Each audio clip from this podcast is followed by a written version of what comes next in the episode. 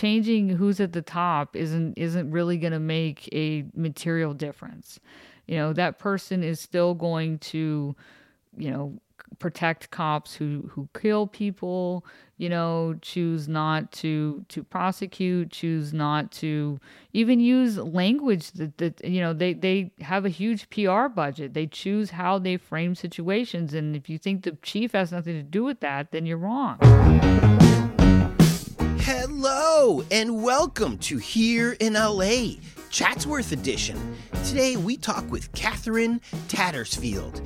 Catherine is a native Angeleno, a Valley girl, now a Valley woman, who is an activist and community organizer. She does a lot of the groundwork for some of your favorite politicians and causes by going door to door usually in the Valley, and educating prospective voters about the issues and candidates they'd probably want to know about. Every now and then, she'll run across a billionaire or a scoundrel and ask them some uncomfortable questions and tweet it out. And for that reason alone, you should love her. So, we talked about local politics, going to school in the Val, and where to get soul food in the nether regions of uh, Chatsworth, typically known for porn. So please welcome Catherine Tattersfield. Hey, everybody. We are here with Catherine Tattersfield. Hey, hey. Yay! Catherine is such a a good Angelino that you have been writing Metro all day today in the rain. That's right. you even went down to City Hall today? Uh, not City Hall. It's like a offshoot of the city clerk's office. It's re- it's closer to Union Station, but you know that's where you go to uh, file your petitions and stuff for as a city council candidate or any city race. You know. Mm-hmm. So I was down there to sign some petitions I'd forgotten to put my address on, but that's okay because at least they give you the opportunity to correct it. So, Catherine, you are okay. One, first of all, thank you for being here on this terrible, sure. rainy day. For sure. Thank um, you for um, having me. Of course. And one of the reasons that we're having you today First of all, you know a lot about the Valley. I do. Secondly, you are really active in local politics. That's right. And blending the two together, you knock on the doors yes. in the Valley. I do. Yeah. So I would say there's very few people who know as much about the Valley as somebody who knocks on the doors because right. a postman just kind of puts the letters in the in the box. Sure you actually get to talk to the people. Yeah, and and have conversations about really, you know, salient issues in the communities. Yeah. So, okay. First of all, I'm nervous for you because when people knock on my door now, yeah. I mean, in 2023 now, right, right, it's trouble. Yeah. Usually. Right. Sorry. Hold on. Speaking of trouble, you're getting a phone call from yeah. from probably the new mayor. Yeah, right. thanks for knocking on the doors. Um, do people when they when they do open the door, are they suspicious of you right away? Some people are, some people aren't. You know, I think it depends on uh, a lot of it depends on their mood, just whether they're having a good day or not and you know sometimes it depends on just really the type of person that they are. You know if they have a lot they have a ring and they have a lot of security in the home that you can visibly see then yeah usually those folks will talk to you from behind a screen or uh, you know like a metal gate kind of thing where you can't even really see oh. their appearance so you don't know if you're talking to the right voter that you have on your list. Right. You know but other people are, are just you know very welcoming. Oh hang on just a second. They'll just walk right out the door and those are the people that you probably know you're going to have a good conversation with nice. Right? Yeah. It, so are those people even worth it though? Because they probably already agree with your, whatever your agenda was for that day? Well, that is part of it. Yeah, you do want to talk to the people who are most receptive to your message, mm-hmm. you know, because otherwise you're going to be, you only have so much time to knock on doors and so much energy. And it, it's such a labor intensive process that you don't want to spend your time with people who are not going to be receptive to your message, right? You're going to, you're going to move them a little bit, but it's not the same as deep canvassing where the whole goal is to have just that conversation. You know, if you're trying to get voters mobilized, then no, you, you don't want to spend your time on somebody who's, you know, just going to argue with you and essentially waste your time when there's other people right down the street who are going to be happy to see you, happy to support, you know, excited about the vision and the movement. You know that makes a lot of sense, Right. Uh, because in LA we don't turn out to vote. Yeah. Even yeah. even now that we can do it online. You get a ballot in the mail. Everybody Yeah. gets a ballot in the mail. It's super simple. The voting centers are open 10 days. You know, I, I don't know if that's going to be the same in the CD6 special election. I don't know that there's been a special election since they changed the parameters of the voting process. So it might be a little bit different. But yeah, it is super easy to participate. So, Mm-hmm. you know, that one on one interaction is proven to increase turnout for sure. When I say online, I mean register online. Right. I wish we could vote online. Wouldn't that Yeah? I know. And that's the thing, too. A lot of the process is so antiquated. You know, when you talk about getting signatures for a candidate, you have to physically do it in person. Mm. So many people ask you, well, can I just do this online? Can I just look at the candidates online and pick and then sign? No, you can't. Mm-hmm. You know, I wish that you could. It would be so much easier to do this whole process, but they. That's not how the city works, you know. So you mentioned CD6. Yeah. What does CD6 entail? What So- neighborhoods? CD6 is the neighborhoods that were formerly represented by Nury Martinez before she resigned. Oh, those were hers. Yeah, that was Nury's uh, council district. So you're looking at, you know, Van Nuys and Lake Balboa, which is, you know, the same but not the same, I guess. and then yeah, and then you have um, Arleta, Sun Valley, Panorama City, little bit of Pacoima, little bit of NoHo. So, you know, these are very working class communities. You know, it's overwhelmingly a brown, you know, district. It's like 70%, you know, people of color. It's uh it's absolutely working class. The median income is like 46,000 or something per household. By the way, she is just ripping this information off the top of her head. Nailed all the neighborhoods. You know the demographics. Yeah, well, you know, I mean, you got to know your voters, right? You got to know, you know, where to hit, where the most engaged people are in, in the community. That's where you start, you know, and then you can kind of move in and, and bring in other people who feel very disengaged and disenfranchised in the entire process, right? So, uh, once upon a time, were you knocking on doors for Nury in CD6? no, I was never, no. You dodged a bullet on that one. No, I was never involved with uh, Nury Martinez at all. In fact, um, the group that I was part of, West Valley People's Alliance, um, Nury Martinez did not like West Valley People's Alliance at all. You guys were too punk rock? Uh, yeah, two two punk rock, and um, she did not like uh, mutual aid efforts in her district. What? Yeah, that was Okay, uh, hold on. a common theme. A lot of people don't know some of these terms that we're throwing around. Right, right. That's true. Correct me if I'm wrong. Isn't mutual aid when you give food and blankets and Right, yeah. things like that to like people living on the streets? Yeah, people who are experiencing homelessness, you know, they need a variety of things, and there was a lot of mutual aid work, and there still is, um, particularly on Aetna Street um, in Van Nuys, really close to the Sepulveda Metro Station, and that is Nury, Nury's former district, and she she didn't like it at all. She didn't want, you know, folks. She she looked at it as, you know, encouraging people to remain on the streets and hmm. you know just detrimental to public safety in the district when Right. yeah Which is which is I can understand that if you're on top of an ivory tower. She lives in Sun Valley. You'd think that she would see the immediate need for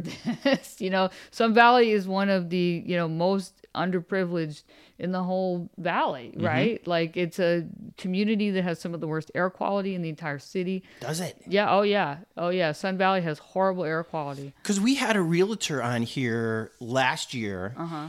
and people asked, "Where can I buy a house for?" He's like Sun Valley. "Yeah, yeah. for under like a million bucks." That- that that's, is it, That's yeah. not like far, far away. Right, right. That's Sun Valley. Yeah, you could you And could buy that's a house. why. That is why. Yes, because it's a really high condensed pollution, you know, area. Because there's just no breeze to clear it There, out. there's no breeze, but there's also like there's a, a rock quarry. There's like uh, there's some oil. You know, there it's there, it's a lot of like fossil fuels and, and a lot of manufacturing. Hmm. You know, so I mean, to a degree, it's unavoidable, but it's also like, hey, let's not have polluters right smack in our community, right? You know. and that's kind of the middle of the valley. Right. Yeah, it, it is. Yeah. And it's, you know, it's, it's got the hills right behind it. So it sort of traps everything Yeah. in. And it's just, it's just not a good, good place to live, you know, and, and it could be, right? It has a lot of potential to be much better quality of life for the people who are there.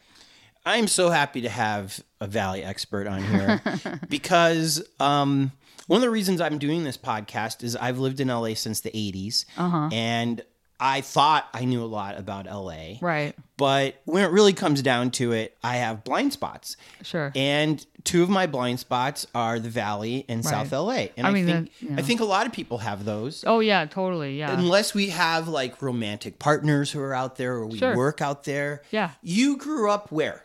I grew up in um like Woodland Hills, Canoga Park area. So Oh, nice. Yeah, so I was born and raised in the San Fernando Valley. I was born in Kaiser Panorama. So Over by my favorite Walmart. yeah, right. The the you know the Panorama Mall, Walmart is popping always. Yeah.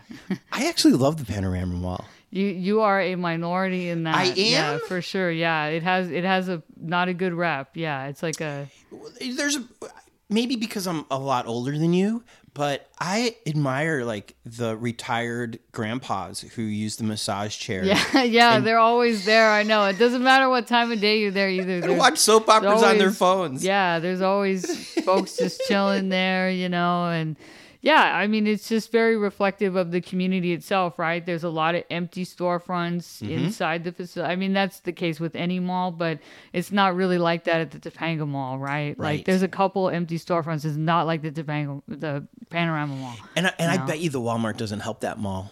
I mean, it, it not really. No, I mean the traffic's kind of concentrated in the Walmart and um, the the Food 4 Less that's over there, and it yeah, it doesn't really trickle into the mall the way that you know I'm sure it was framed that way. Right.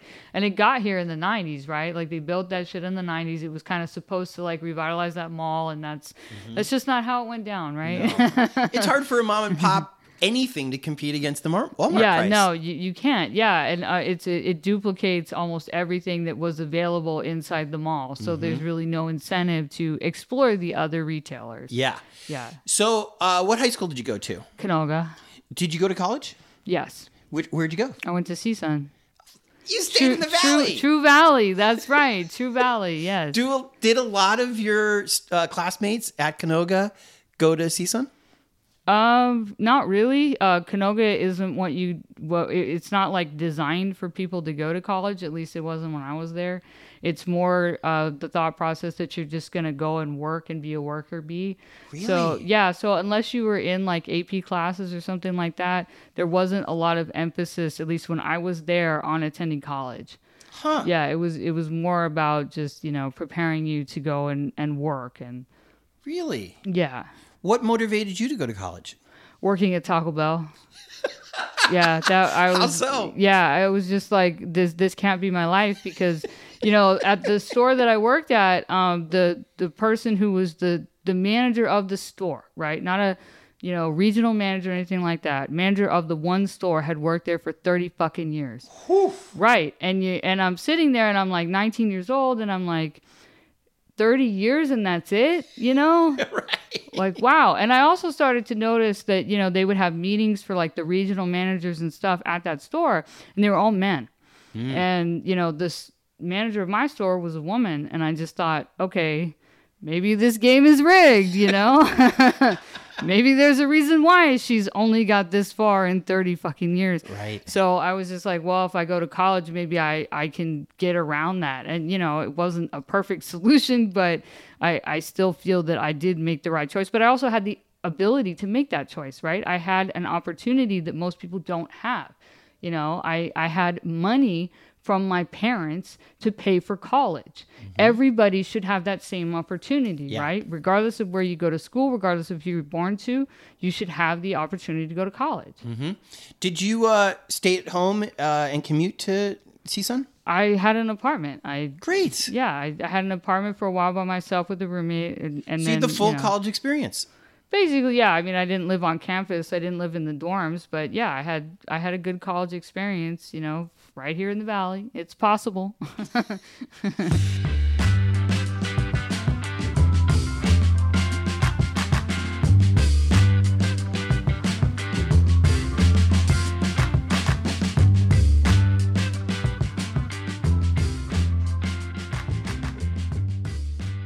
So you were into politics as a kid, probably. Yeah, yeah. I was a, I was that weird kid that like read Time magazine because you know my parents had a subscription, and yeah, I was a big freak. I was like, I remember being six years old and, and, and being in the back of my friend's car and, and talking about like a Senate race. And his mom like was like, can you please stop talking about this? This is creepy. You know, it's like you're a couple little kids. Can't you talk about like I the Dodgers or the Ninja Turtles or something? You know, normal and Was it like Barbara, Barbara Boxer should retire? yeah, it, it was about Barbara Boxer at the time. You know, she was I, I believe that was the first time she ran for Senate. So you know that's how old I am. Uh-huh. But yeah, like she, you know, it was it was that conversation At six years old, that's fantastic. when I was like six. yeah. Were your parents into politics? Is that what got you my dad was obsessed, but my dad was a hardcore Republican. Really? So yeah, so it was sort of like the the motivator as a as a young you know growing up, like absorbing his ideology and then realizing how wrong it was and rejecting it as an adult. you How did you know it was wrong? I mean, you get hints over the years, you know, that it's wrong, but it still feels right, you know, at least for me, you know, I still kind of clung to that.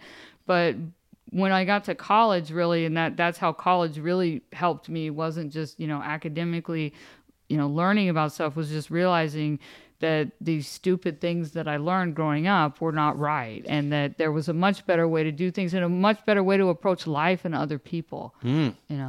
Were you- were were you active in uh, uh, school politics? Were you? I didn't. I no. I didn't. you never do- ran for anything. I didn't run for anything. I was completely like disengaged from that part of school. I was just there to, you know, take my classes and and that was kind of it. I was like a, I I, I guess I could call myself a pre-law student. You know, so What was um, what was your your one of your favorite aha moments about politics while being a poli sci major at CSUN? definitely reading of Obama's Audacity of Hope. You know, that I read uh, Dreams from My Father when I was at Pierce, and then I read, you know, The Audacity of Hope. And you know, I, it's it's naive looking back on it, but at the time, it, it made a big impression on me. And because of Obama, I read um, Ralph Ellison's Invisible Man. You know, and that was assigned to me in high school, and I did not read it because I did not care. You know, isn't it crazy that we give young people Yeah, I wouldn't these have, deep books? I wouldn't have understood it anyway. So I'm I'm glad that I did that as a young adult versus as a teenager because I got so much more out of it that way. Yeah. You know, and that really helped me see and deconstruct the things that my father taught me that were wrong. Hmm. You know.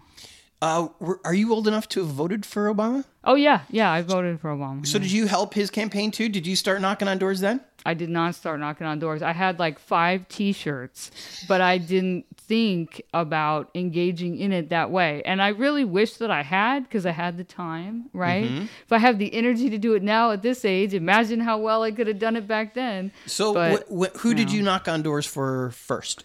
The first person was actually a friend of mine who ran on uh, for the neighborhood council. He's still a board member. His name's Jeff Williams. Love you, Jeff.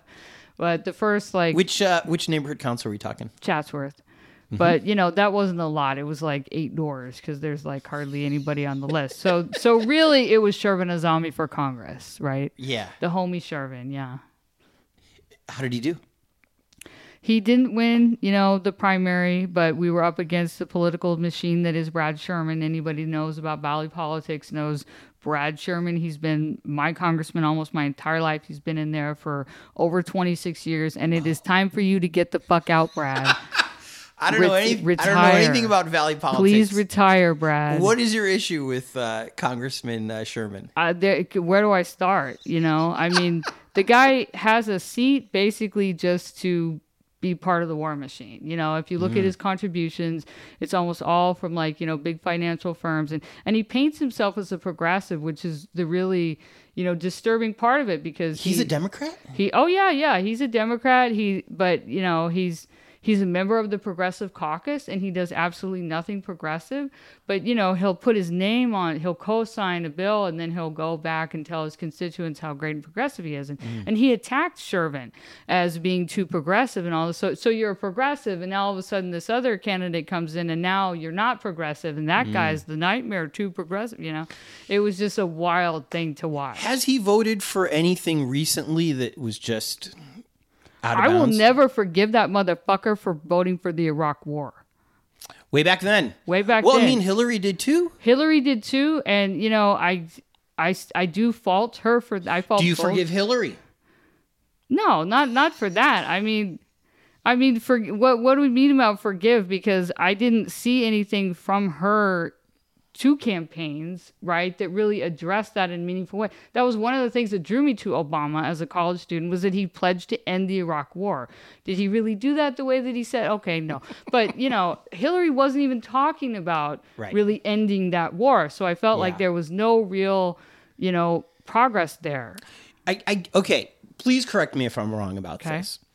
I feel like some politicians, Brad Sherman accepted, not him, but people like Hillary, Mm-hmm. because she's a woman, Right. because she's got that Clinton monkey on her back, Yeah, she had a lot of maybe has to do some things that she kind of holds her nose at.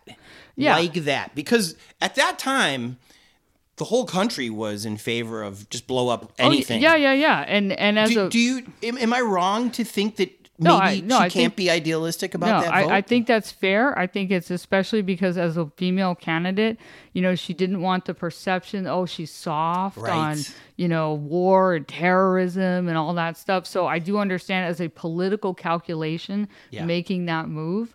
That's just not how I want to see people governed. So Right. I understand it from a logical standpoint, and I understand it from a standpoint of wanting to obtain or hold on to your power. Mm-hmm. You know, let's uh let's talk about another female politician. Maybe you knocked on doors for Mayor Karen Bass. I, I did not knock on any doors for Mayor Bass. No.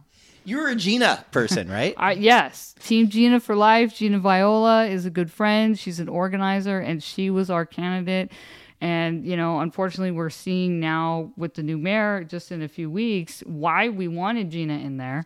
You know, because Gina had a very different approach to homelessness and criminalization, and you know, a lot of very pressing issues in our city. you don't think uh, Mayor Gina would have appointed uh, Chief Michael Moore to You know, be I just the yeah, CEO of the yeah, homeless? You know, I just don't see G- you know Mayor Gina doing that. No, you know that was one of Gina's you know highlights was talking about bringing in people who experiencing homelessness themselves uh, to guide this policy. Right? Yeah. Have the people who are directly impacted, the people who are already working with nonprofits and other just mutual aid community groups doing this kind of work, letting them lead the way, and that's the opposite of what we are seeing from Mayor Bass. Uh, once again, do you think that Mayor Bass is in the position that Hillary was in, that she feels like she's got to act a certain way in order to. more so because she's a black woman right i mean she Mm-hmm. uh, hillary at least has a range of emo- more range of emotion that she can express in public right without being so scrutinized so yeah you you know you have to give mayor bass that you know she's she's up against people's prejudices even though she won overwhelmingly these prejudices still exist in people who voted for her right you know She won like three times. yeah right yeah she you know and she, she, and which is which is what kind of blows me away about her. It's like, girl, we don't want these other people. yeah there was Just be, just reflect what LA wants. Yeah, I, I didn't understand the refusal to bring in more leftist folks because we all support people who are not 100% in line with us ideologically, right? I mean, most of us do, right? Some people just don't mess with electoral politics at all, and that's their jam, Yeah. right? But most of us who do are willing to support people who we have more things in common with than not, right? Right. And that's how I viewed Mayor Bass, but I guess that's not how she views me, you know? Uh, do you have hope for her though? Do you think she may warm up to this position? I'm hoping that she does. I'm hoping that you know we're able to push her and and help her see that she doesn't need you know especially with Caruso out of the picture. You know maybe she would feel like she has more freedom to step away from that kind of hardline you know criminalization rhetoric and maybe embrace a a more you know a compassionate approach you know that that is my hope right? I don't i don't know if we'll see that but you know. Well, because if LA wanted a hard line, they would have gone for rick caruso. Yeah it- to me that's a no-brainer right? I mean he did not win and he he lost handedly you know, and it's upsetting to me as a person that he he did very well in the San Fernando Valley, but you know that's another thing about CD6 Nury's former district. You know, there's parts of that district that did go for Karen Bass, right, mm-hmm. and the same with CD2. CD2 eh, overwhelmingly, you know, parts of CD4 as well went for Karen Bass. So the idea that the entire valley went for Rick Caruso is not valid, right? Let's talk about Rick, uh, Rick Caruso for a second. oh, do we have to? we don't have to. Do you not want to? No, no, I do. I do. I want to talk about him for a couple reasons. Yeah. First, it's shocking to me that you can spend a $100 million. $110 million. 110 and lose. And lose, yes. And you built two malls that people love yeah, everybody loves the fucking Grove and the Americana brand. And you're a handsome billionaire. Yeah. I mean, like it checks a lot of the boxes for yeah. why people, especially in it. I love LA, obviously. Yeah. But but we don't we're not the greatest voters for local no. politics. And so you would think of any city he could sneak a win in over this one. Yeah. Oh yeah. That and that's actually that's absolutely what he banked on. He banked and on yet he, he lost by way more than he should have. The only okay, so I want to ask you this. It seems like the only time that he gained ground on Karen was when he tried to associate her with the Church of Scientology. Yes, the Scientology shit did resonate with some voters, yeah. Was that surprising to you that that worked? No, because you know there are a lot of strong feelings about Scientology in the city, right? And let's be honest, there's a lot of religious bigotry in general, right? I mean, you would think as a Catholic person that Rick Caruso wouldn't, you know, engage in that kind of thing, because it was uh, definitely a bigger deal to be a Catholic 50 years ago in American politics, and you know he was absolutely around back then, right? But mm-hmm. you know, I, I mean, yeah. do we do we think that they're still not protecting priests in the Catholic Church. Yeah, I you know from from way grosser crimes. Yeah, yeah. Than... Well, I mean Scientology. You know there there have been documentaries about Scientology, and mm-hmm. you know it's it's seen as a real uh, influence in local politics here, and it really doesn't have the same influence anywhere else in the country, right? I mean, in Washington, yes, but you know, you don't go in Utah. And there's a like there's down the street from here. There is a Scientology building the size of a college, right? it's well, know, it used to be a hospital, right? Okay, so yeah. you know that just doesn't exist in other parts of the country, right? Yeah. This is it's a Scientology is a very LA thing, but know? yet but yet, almost all the politicians go over there. They go over there. The, they the, get the donations. old sheriff was there. They they get donations from Scientology. Garcetti has been there. Garcetti's been there a million times. I know. There's there's lots of footage of almost every politician you think of, especially Mitch O'Farrell. Him right? too, because that was in his district. He was yeah. there all the time. So it, they're part of the Hollywood Chamber of Commerce, which is kind of funny, right? It's like, are you a business? Are you not? You know. But, oh yeah. yeah. Huh. But I mean, you can be a member as a nonprofit. I don't know what their designation oh, is as right. as a chamber member, but so you know. so do you see other um, would be candidates attacking their challengers if if they can dig up some video of them shaking hands over there? Uh, I guess so. I mean, but I, it didn't it didn't win it for Caruso though. It still didn't know? win. So yeah, it, it, still didn't win it, and it was on ad nauseum, right? Like anybody who watches regular TV saw that shit nonstop. My mom saw it, and she doesn't even live in the city. She lives in Simi, you know. So she was being bombarded by the Caruso yeah. ads, and she couldn't even vote for the guy. Okay. You know? Do you think that the overabundance of ads ruined it for him too? I, I, do think that that yeah, people started to wonder why he felt the need to super saturate the airwaves the way they did. I mean, he didn't do it as bad in the general as he did in the primary. In the primary, it was obscene, yeah. right? Every door you would knock on in the valley would have a stack of Caruso mailers next to the door or in the trash you know, and that was just wild when and that there were a lot of people confused about him at the time. Right. You know, I'm I'm not even necessarily canvassing for a mayoral candidate, and people would say, "So what do you think of this for Caruso?" Yeah, you know, what, what who what is he about? He's a Democrat. I'm confused. You know, so, and what would you say? Uh, you know, I'm not canvassing for that campaign, but you know, I would be very skeptical of somebody who's spending, you know, at the time he'd spent like 45 million, you know, and he is a real estate developer, so you know, I is that really what we want for our city? Haven't we heard this story before? The billionaire real estate developer of, you know, a questionable ideologies, right? Yeah. So, yeah, you know, Do you think that Caruso? Because my belief is, if Caruso just ran as a Republican, Yeah, he would have done way better, right? I, I you know. think? Yeah, I do because he had to he had to spend so much time, especially after we highlighted that, right? We had repeatedly attacked him for it. He had to spend a lot of his time and resources trying to convince voters that he had made a genuine change, right? Did, did you get that letter in the mail? It was like a like a regular standard letter that said, you know, I am Rick Caruso. I used to be a Republican, and here I changed. As soon as I got that letter, I was like, oh, this fucker is finished.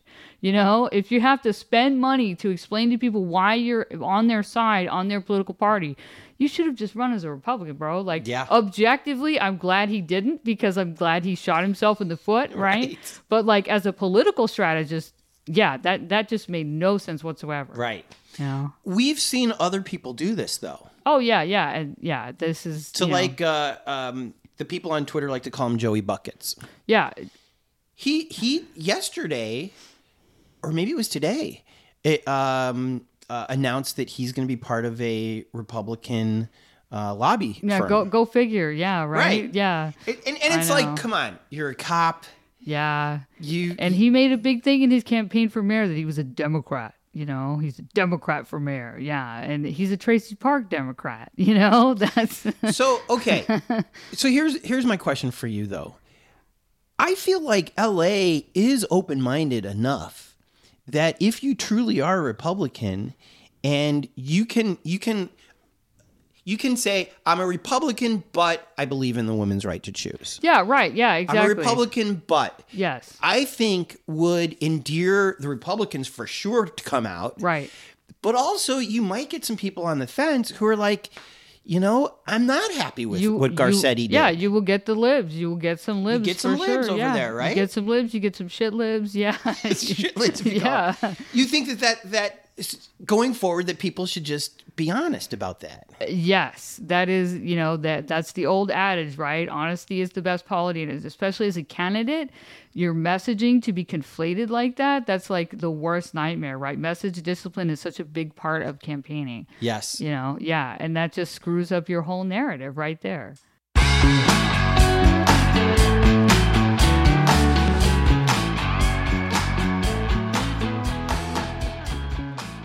Let's talk about the DSA. Okay. The DSA stands for what? Democratic Socialists of America. Socialists. Socialists. Democratic socialists, but socialists. I think I like socialism, don't I? I, I think so too. I think I've socialism got a has Bernie some, poster behind me. Yeah, I think I socialism AOC around here somewhere. Socialism is alive and well in this apartment. And so, um, but it's also alive and well in America. it, and it's very alive and well in this city. Thank you very We much. We went to public schools. Yep. The mailman just brought me my mail. Yep.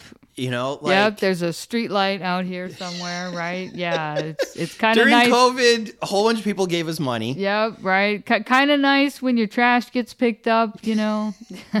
Okay, so the DSA of LA is who who is there a main person for the DSA of LA? Uh, my understanding is it's a it's like a committee. It's sort of like a board that makes most of the. I, I think it's called like the advisory committee or something. I don't. I'm not really aware of the internal structure of the organization, but it's not like a literal dictatorship where there's just one person at the very top. And So it's truly socialist.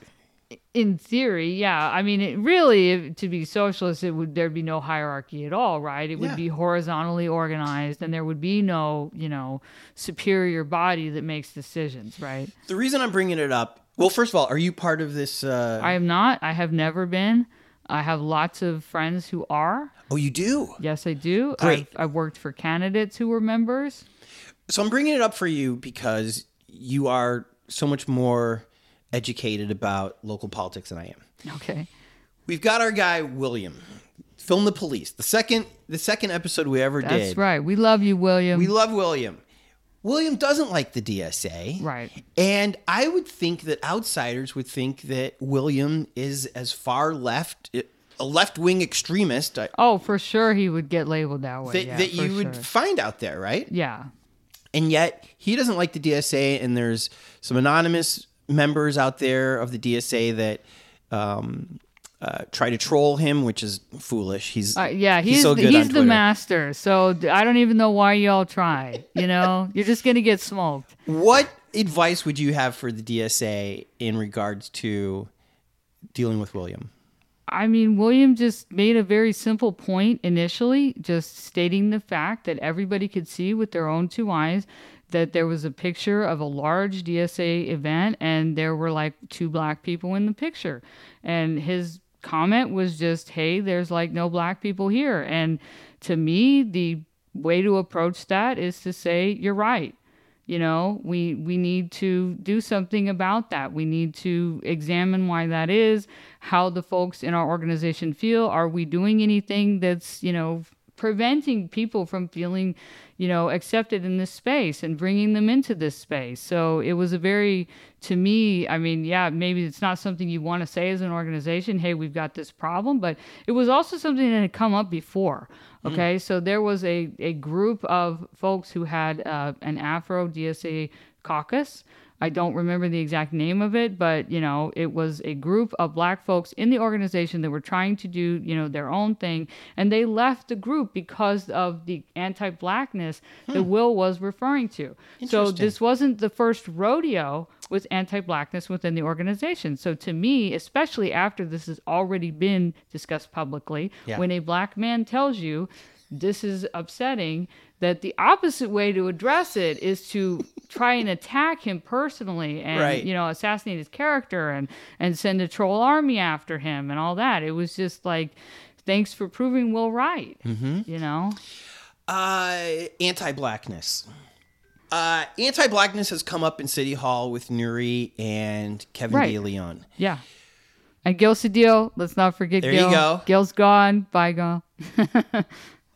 What's Kevin doing?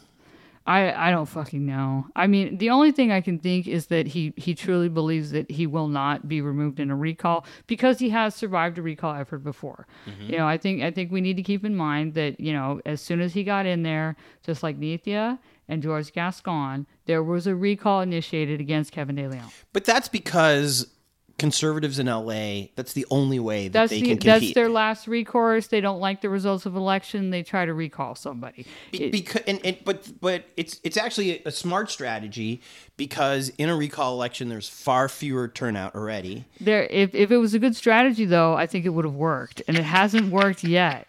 You know, But again, if I'm going to fight a war, right? I'm going to go on the weakest part of the Yeah, that I yeah. can, and that is kind of the weakest part in LA. Yeah. is the recall election. right. It's cheesy as hell. It, it, it's not democratic. It's Yeah, not it's- American. It, the, the rules I should mean, probably be I mean, to to recall somebody after two years in office, I think is fair. To recall somebody literally as soon as they took the oath of office is not fair, and that's a bipartisan position, Yes. right? I mean, come on. okay, so you think Kevin thinks he can win this? Yeah, I think he thinks he can just ride it out. I think he believes that as long as he kind of lays low and keeps doing what could be considered on paper council business, that it'll all just kind of blow over. You Huh. know, he's got two years to wait it out. He's not afraid of a recall because he's survived it before. It is a very high threshold, right? It Mm-hmm. is difficult. They need 27,000 signatures of folks in his district. Yeah. And that's just the beginning. That's just to initiate the recall process. Um, w- right now you're knocking on doors for who? Antoinette Scully. Did you have to get signatures for her? Yes, we did. How many did you get? we got 678 signatures, valid signatures, Right. So twenty-seven thousand to recall somebody is a lot, is a ton. Yes. even in this city of millions. Yeah, it, is because they all have to be in that district. That's part of what makes Oh, it so you challenging. You need twenty-seven thousand in Kevin's in district. his district. That's what makes it such a high threshold. What district is his? He is CD14, That's Eagle Rock. uh, Boyle Heights, uh, parts of downtown, right? Like Civic Center area. That's that's CD14. Do you think you could get twenty-seven thousand if you had to? I mean, it, it, it takes a lot of money because it has to be paid signature gathering, right?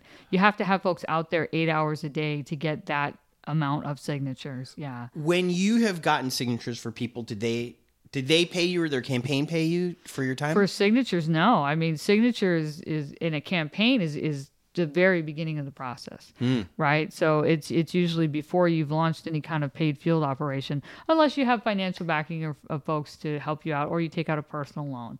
That happens sometimes too. right? Interesting. As a candidate, sometimes f- folks choose to do that, and that's obviously a risk on their part, right?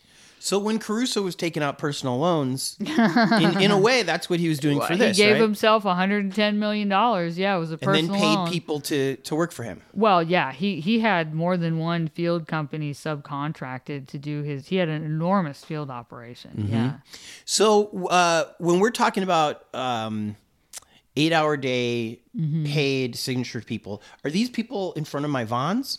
yeah, yeah. You know, Interesting. yeah. A lot of those folks that you see, they're you know they're they're either working for a union that's working on a ballot initiative. Oh, You know that that's very common. are they required to say if they're getting paid if I ask them?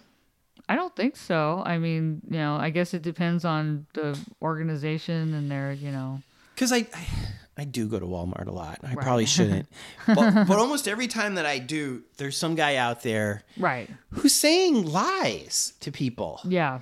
and and I don't want to engage, but I I have to sometimes. Right. Yeah. And I'm like, nothing that nothing that I sign is going to X, Y, and Z, whatever it is that you're talking about. right. Um, I kind of wish that there was some transparency there. Yeah, there there should be transparency, and a lot of these things are, you know, the way that they're worded is very confusing.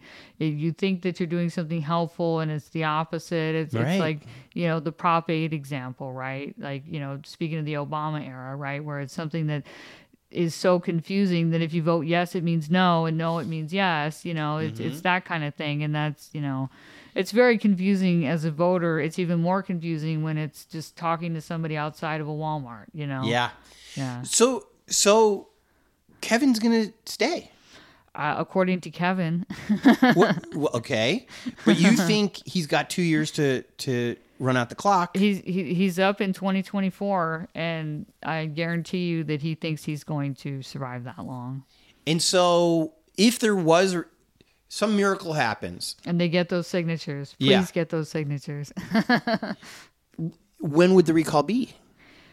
Of probably, I, I mean, the timing of it is is not like set in stone, but it would probably be towards the end of the year, hmm. or it could end up being very close to when his actual election would be, hmm. right? So it would feel a little sort of like the Bonin recall, right? Yeah. Had the Bonin recall survived, it would have literally been like I think two weeks before his actual term was up anyway. Which is a waste of money. Right. It's it's hard. That's another reason why it's hard to do these things because it's hard to justify the cost of that mm. kind of election when there's literally another election. And so right there's then. just not enough political pressure on him to. I mean, he didn't capitulate when the president of the United States said to resign. I mean, when have you ever seen a president get involved in like local politics like this, right? Like that low. Yeah, that that low. You know, it just doesn't happen unless it's something truly egregious, right? And Norma Martinez, you know, to her credit, took that cue and left. You know, she she did try to weasel around it and take a paid leave, and then she she just you know she left. And you know, mm-hmm. please, Kevin, do the same. You know, Is this is this one of the? I, don't want to put people in buckets, but I always do. Is this the difference between men and women?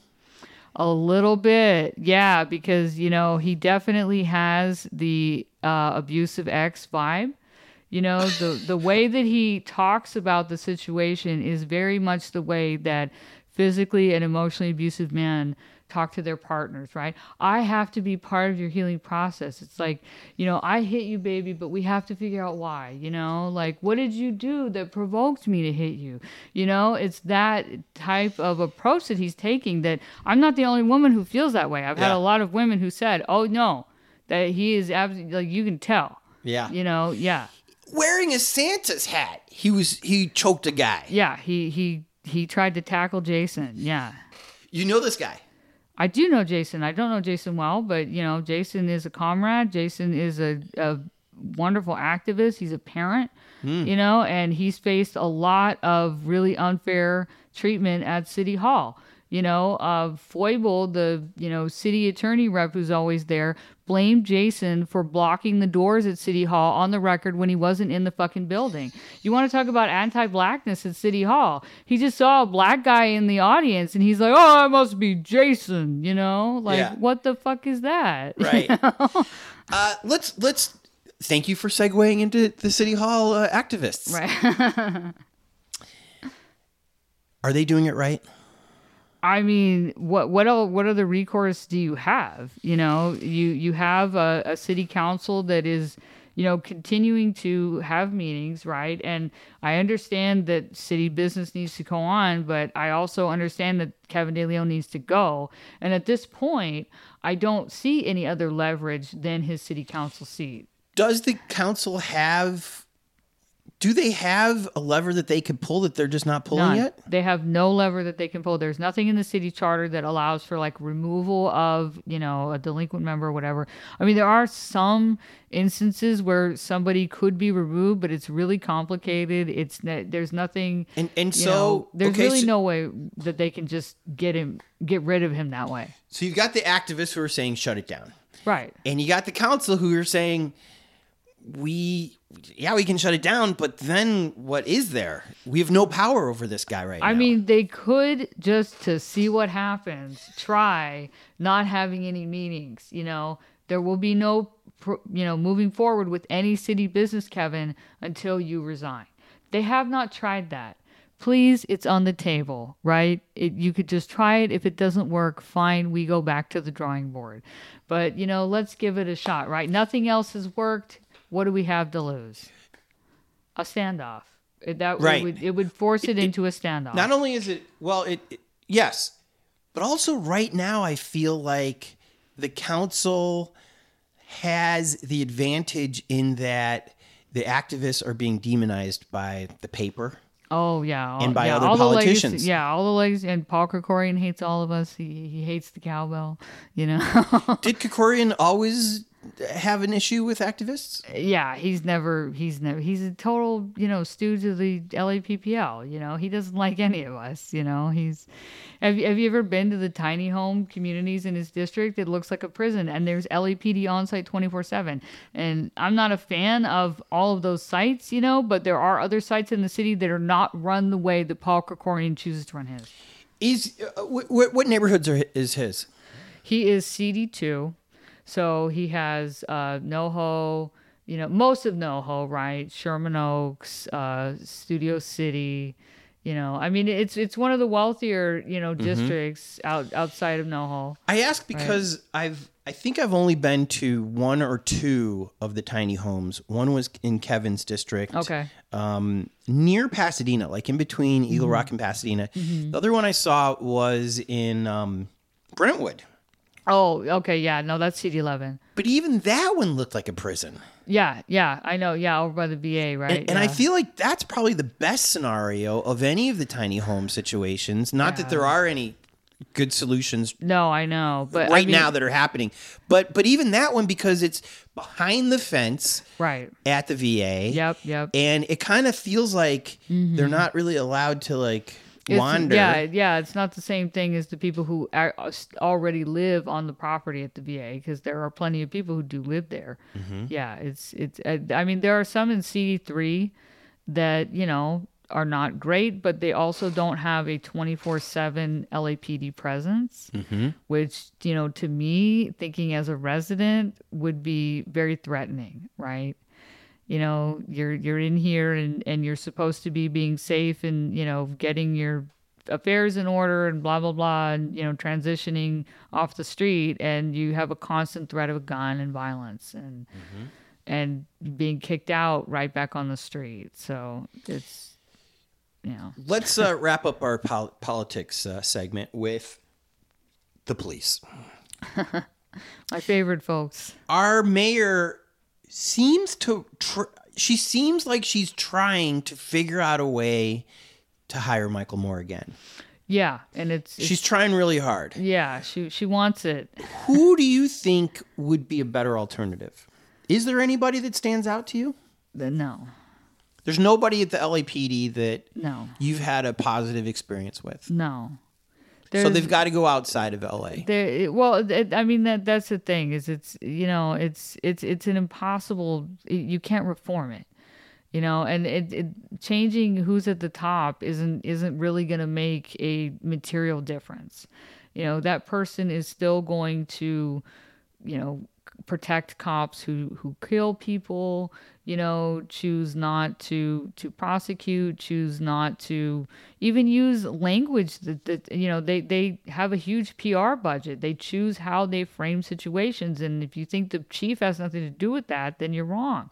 You know just choosing to be transparent about you know how we describe interactions between people and police you know and and and another example of why it really doesn't matter is you know what happened with you know Valentina and Moore himself saying that you know the three shots were not you know in LAPD policy. And then the police commission says no one of them was and two of them weren't you know? So what what good is a chief if you know what the chief finds is you know invalidated by this other body you know? So it's a mm-hmm. Also, there was people in the store, yes you and they're yeah, on the second floor. Yeah, you don't shoot So- into so- a retail store, as especially when there was no threat of immediate, you know, death. Right? He's not even. Daniel is far from the victim. The victim's laying on the ground. Daniel is at a distance, and he still fires. William Dorsey Jr. still Mm-hmm. fires, and and Well, but but again, my issue is you're upstairs. No matter what he's doing upstairs, you've got cops downstairs Yeah. to, to grab him when it's time to grab him. Right, and they and they knew that they weren't going into an active shooter situation. That's in the nine one one, you know, audio, and and you hear and the body cam footage. You know, you hear the other officers saying, "William, you know, slow down, Jones, slow down." Right, so. You know, he doesn't listen to the other officers, and he is still collecting an LAPD paycheck, and he is a football coach at Saugus High School. Hmm. Yeah. If anybody wants to visit. Well, football's over sadly right now. Yeah, right. It's not football season anymore, Williams.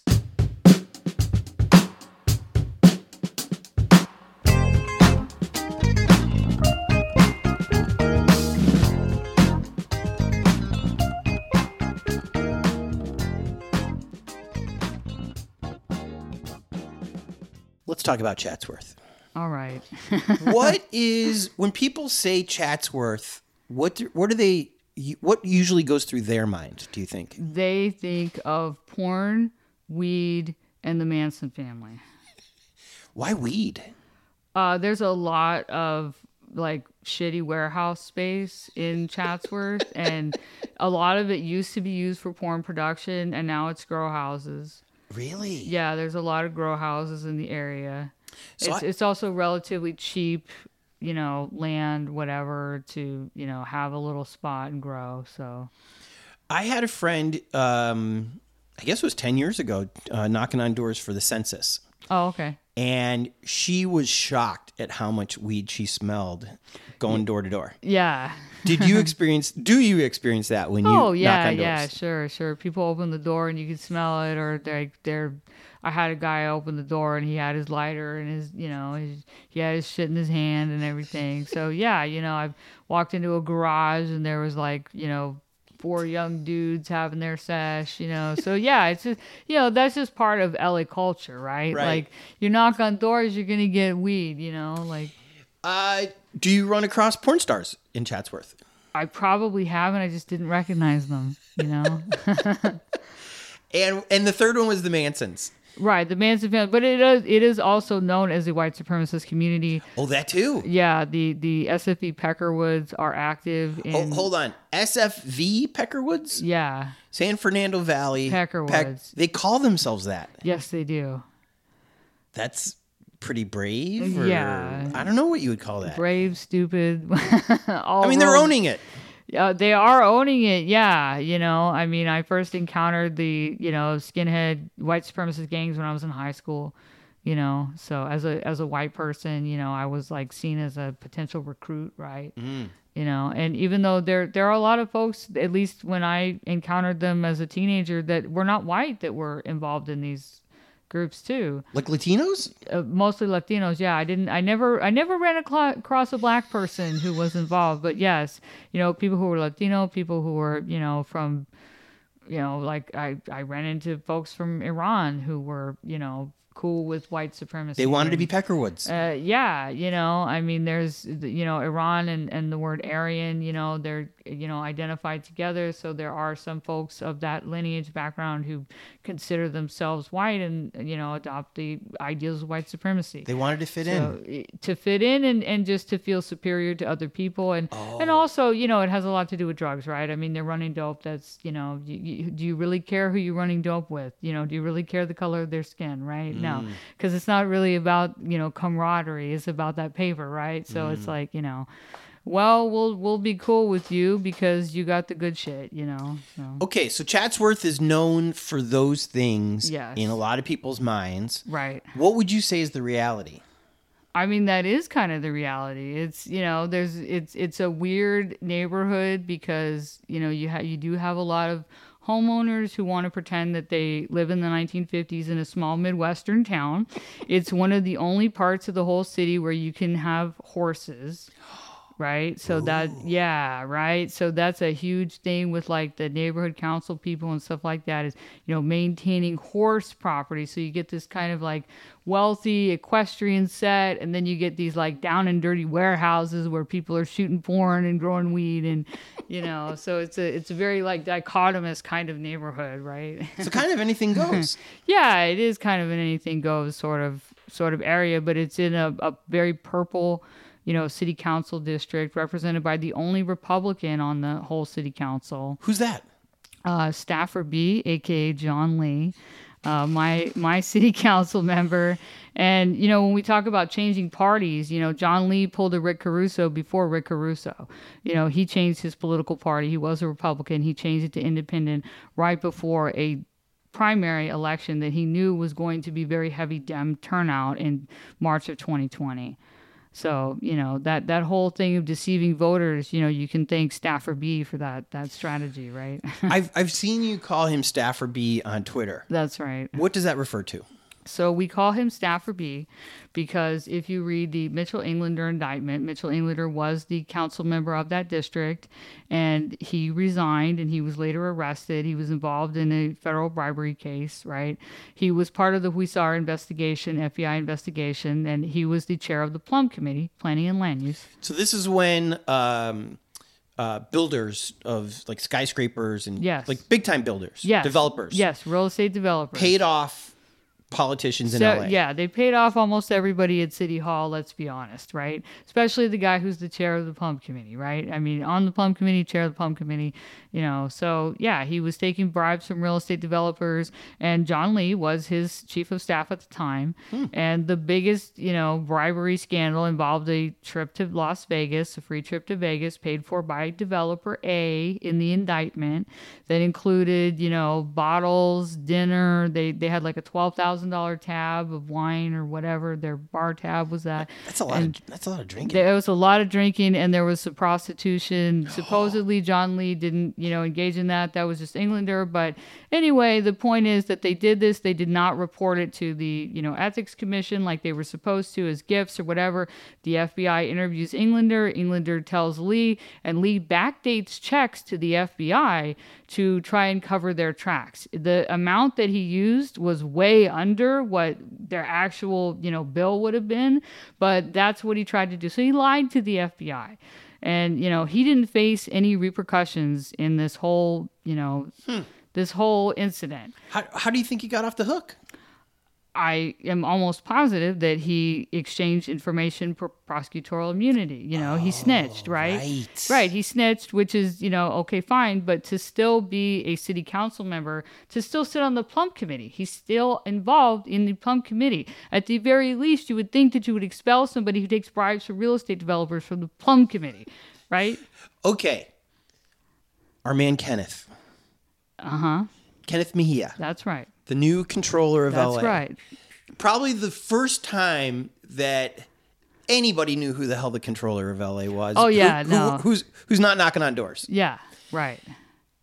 Could he analyze what's going on with Staffer B going forward so that he doesn't get his hand stuck in the cookie jar again? I mean, you know, I'm sure Ke- Kenneth is a brilliant guy. I'm sure he'd come up with some creative ways to shine a light on, you know, Or at least, or at least the Plum Committee. Like, Well, yeah, just you know, to look at the plum committee, to look at the donations that the you know council members on that committee have received, because you know if you're getting money from real estate development, even in a you know quote through you know the quote unquote proper channels, right? That's still a conflict of interest. yeah, You know, I mean, that's it's not against the law, but you know, in my opinion, it's a it's a conflict of interest. You are so fascinating to talk with, in part because you know so much. Uh, wh- what do you want to do in the future with all this knowledge of local politics? Do you want to be a staffer? Do you want to be staffer C for somebody? what, what do you want? I mean, I, I wouldn't I wouldn't mind being a staffer for somebody, but um, you know, my main goal is to take out Staffer B.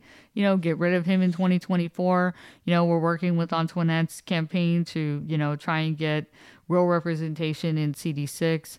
So you know, that's sort of how I see my role anyway. Is just you know helping good folks get into positions of power.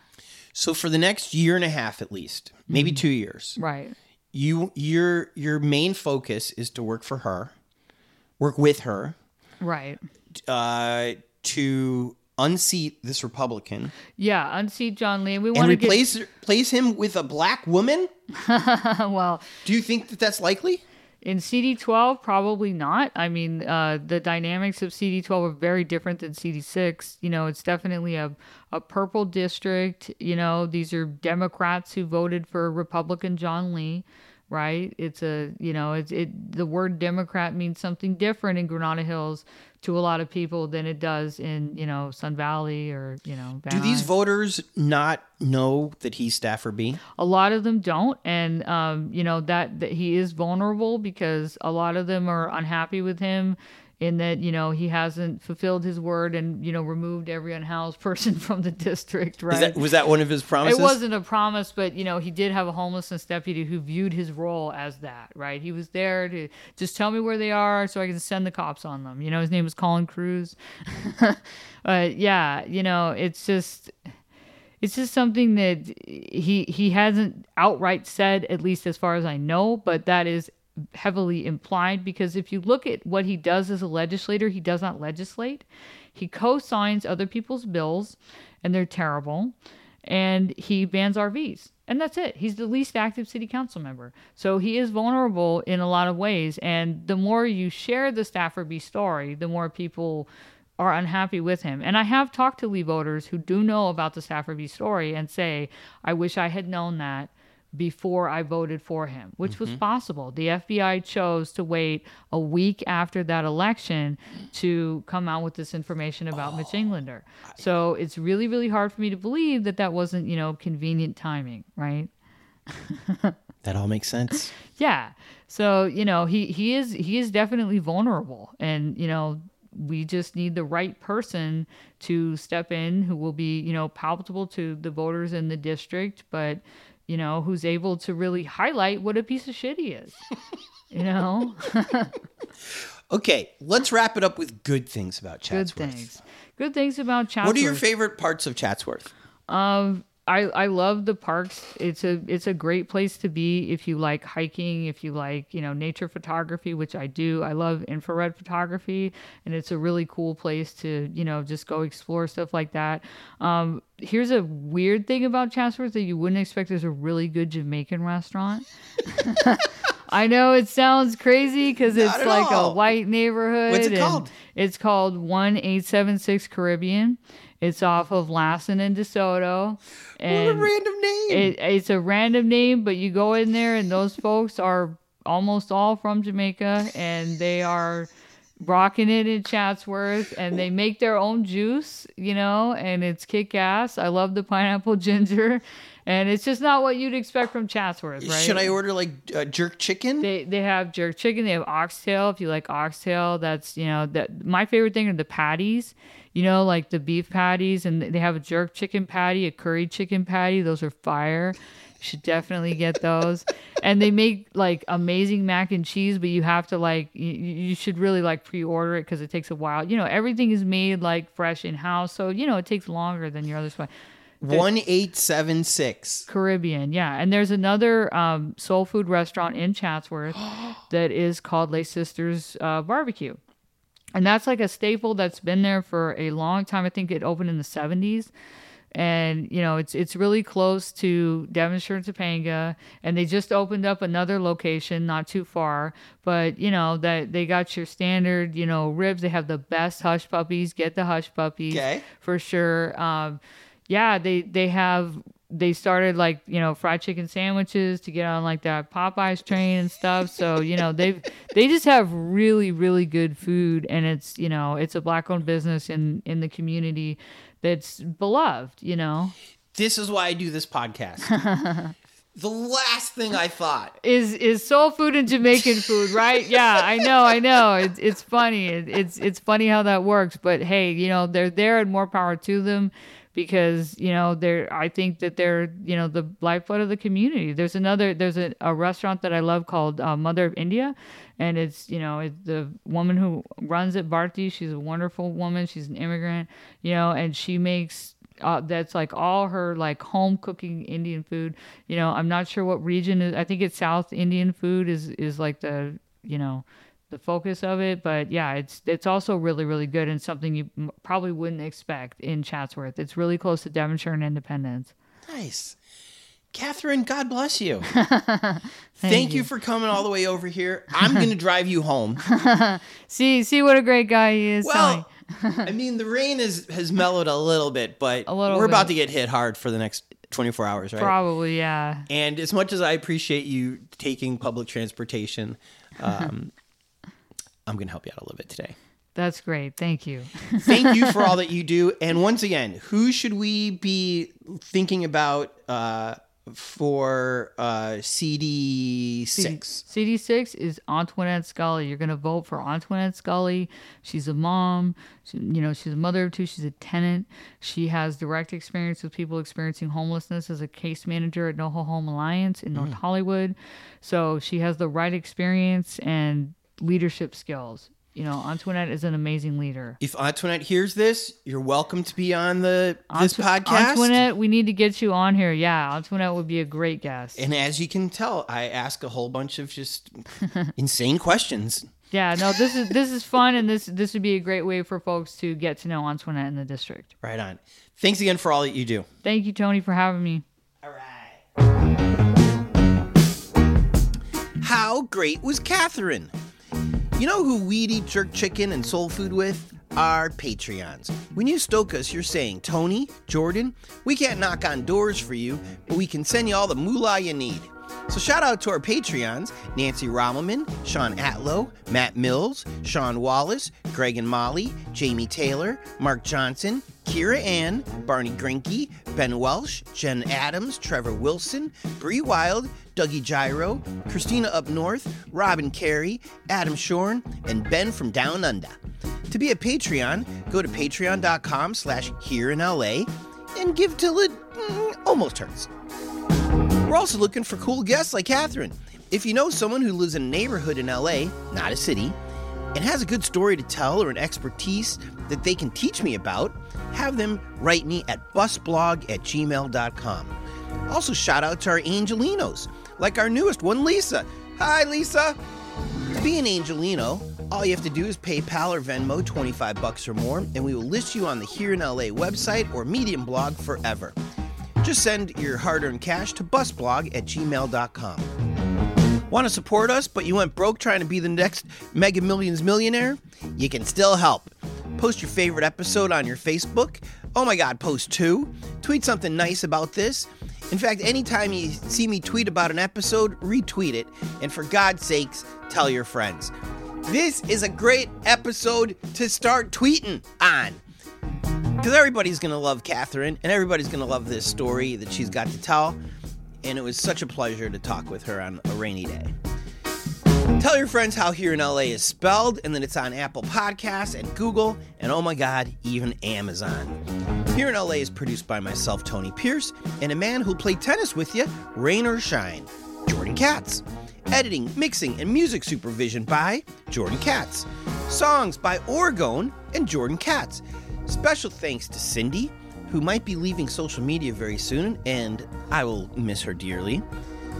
Special thanks to, for her for creating the logo, Jen for inspiring this, and excellent souls like Catherine who helped get some of the best candidates elected, who in turn helped the people. Always, Always vote! vote!